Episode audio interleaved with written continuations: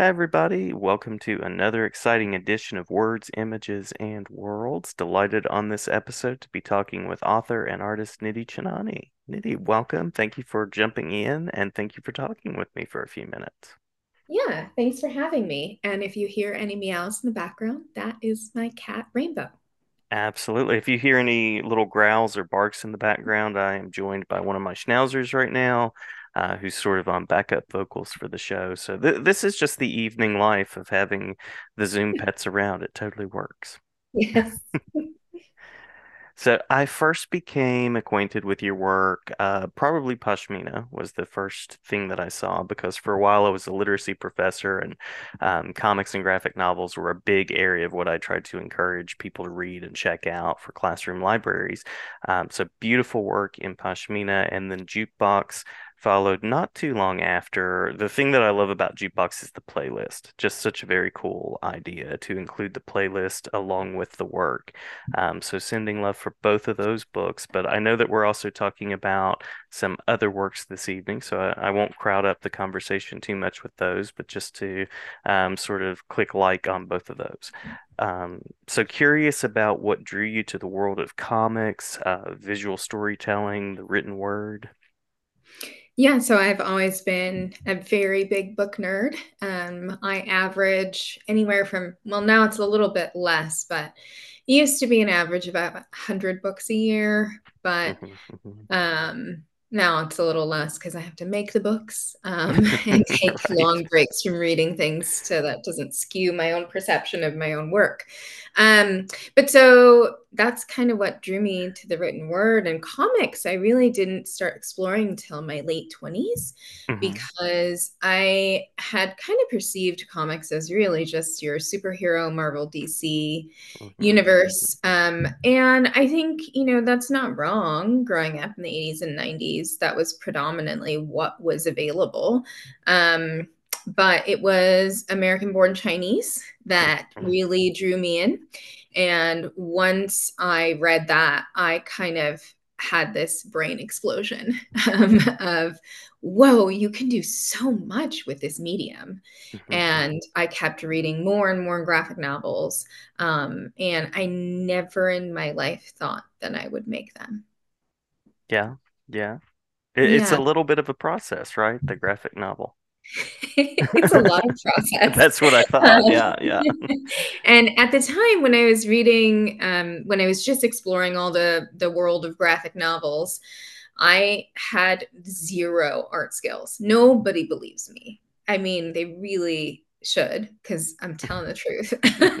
um, but I was in my late 20s when I went into art school, and I didn't really think that um, I could make graphic novels with it. I was really interested in picture books. Mm-hmm. mm-hmm. And uh, comics was kind of like a distant thought. But the more I went into it, the more I was attracted to the idea of telling a longer story. So, yeah. Love it. Love it. Uh, so I am curious. The next question was going to be a little bit about that process and, and how it differs for you from working in picture books to the sort of the slog, the process of the graphic novel. Um, yeah, it is definitely a slog. but, you know, picture books can also be kind of sluggish. They're mm-hmm. quicker. Mm-hmm. So they don't feel the same because it's not over the course of many years. I can finish a picture book. Um, like painting a picture book or drawing a picture book, I can finish in anywhere from three to six months, mm-hmm. depending on how fast editorial is.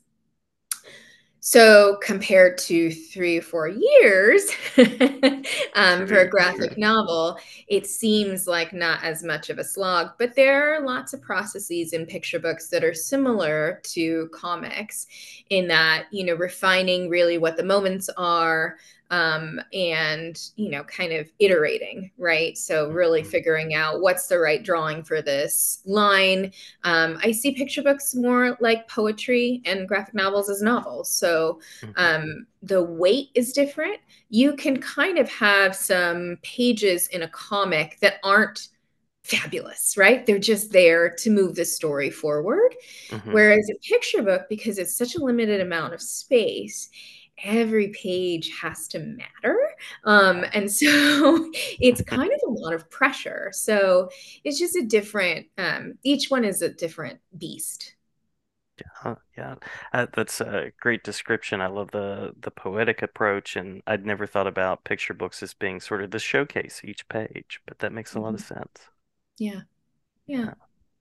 Um, so I'm a fan of graphic novels, visual storytelling, picture books, all as a reader, but also as a teacher.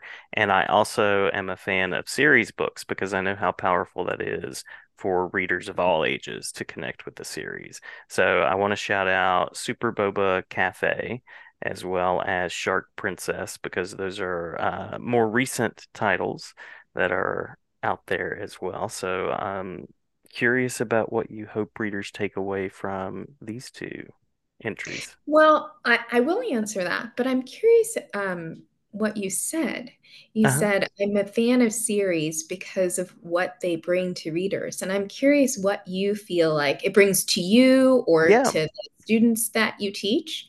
I'm fascinated by that. I, I love it. I'll be glad to answer that. So I know when I get, it's always that quest for like the book that's going to connect with a Mhm. reader. And so I know that when I find one, that's that's a win. It's a definite win. But when I've got one that's connected to an entire unfolding series, there's even more story to encounter. Sort of like when I was a, a kid and I saw the movie The Never-Ending Story, and I thought, this is it. It's perfect. I found it. And then it ended, and I was like, what happened? I had no idea. Um, so it, it's that, and of course, as a reader, I always want more of something that I enjoy as well. Yeah, that makes a lot of sense. And so, um, yeah, and uh, also a huge fan of Neverending Story, and what a bait and switch in the title, um, you know. But uh, but yeah, it's interesting because Shark Princess is my first series, and it's uh, an earlier. It's an early reader, so it's a younger demographic for me. Mhm, Um, and at the time that I pitched Shark Princess, you know, that space was also a little underdeveloped, and now I feel like it's it's exploding, um, which you know has its own challenges. Shark Princess is very dear to my heart because I love the ocean and I love sharks, and I just thought how fabulous it would be to have two friends who are self-ordained princesses going out and having adventures in the ocean and you know the the kind of friendship that you see between Mac and Katana is one that I think that doesn't necessarily need to live in a one-off. You know, it can mhm, continue on, and there's so much um, kind of science information that I kind of slide into the story. It's not really what the story is about. It really is much more a social emotional story um, because they're two very different friends. And this is something that I notice in myself. It's something that I notice in my daughter's life is that these kind of opposites attract. Um, mhm, and when that happens, which is, I think, very natural, um, there's also a lot of friction and a lot of misunderstanding. And so with Katana and Mac, it's really just this journey of exploring the ocean, but also understanding each other and how to be better friends. Um, so I think that it's really fun to do because I get to draw all this awesome stuff and I get to mhm, do mhm, ocean research and pretend that I'm a marine biologist. I'm absolutely not.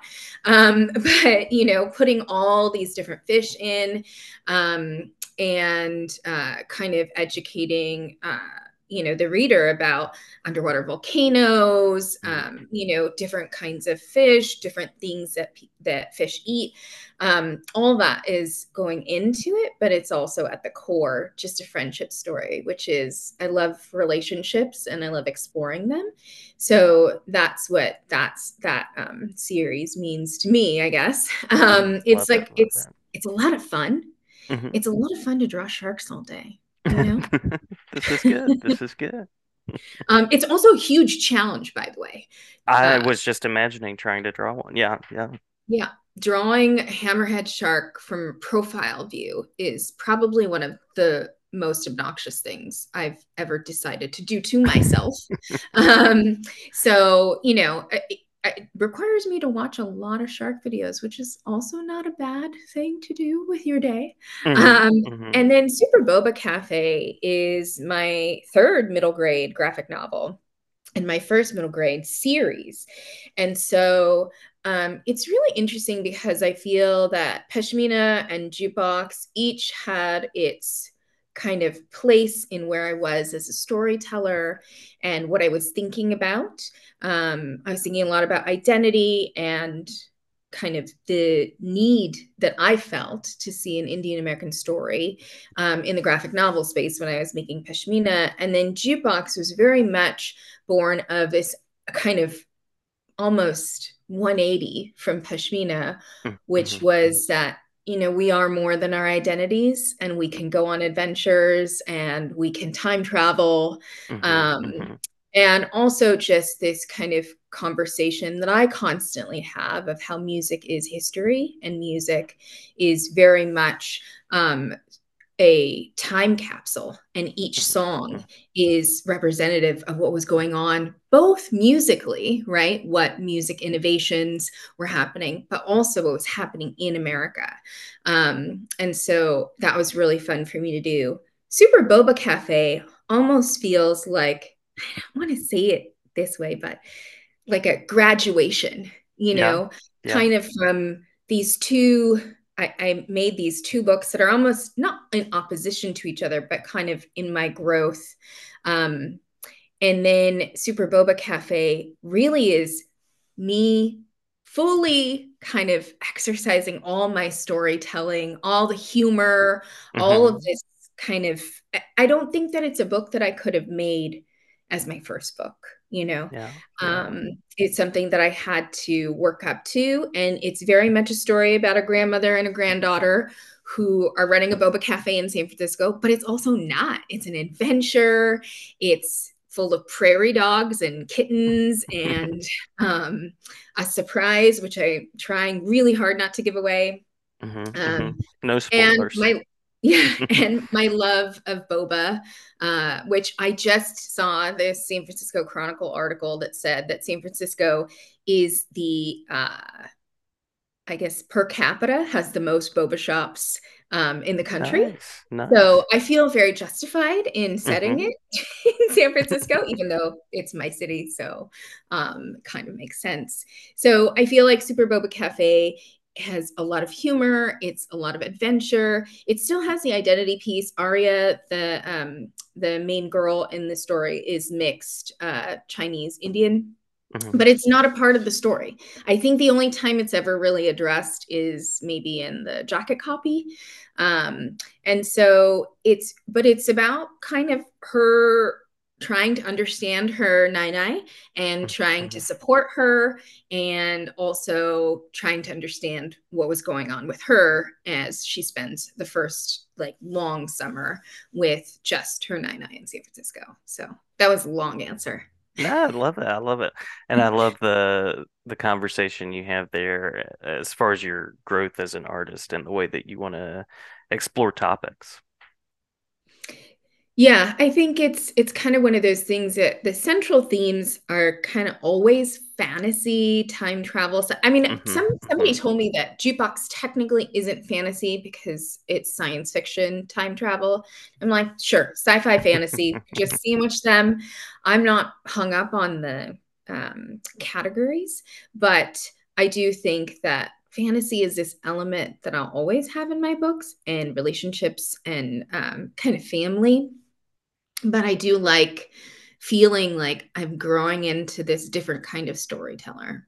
Mm, yeah, love it, love it. And I would totally group fantasy and science fiction together in in so many cases too. So it works. It's magical. It works. Yeah.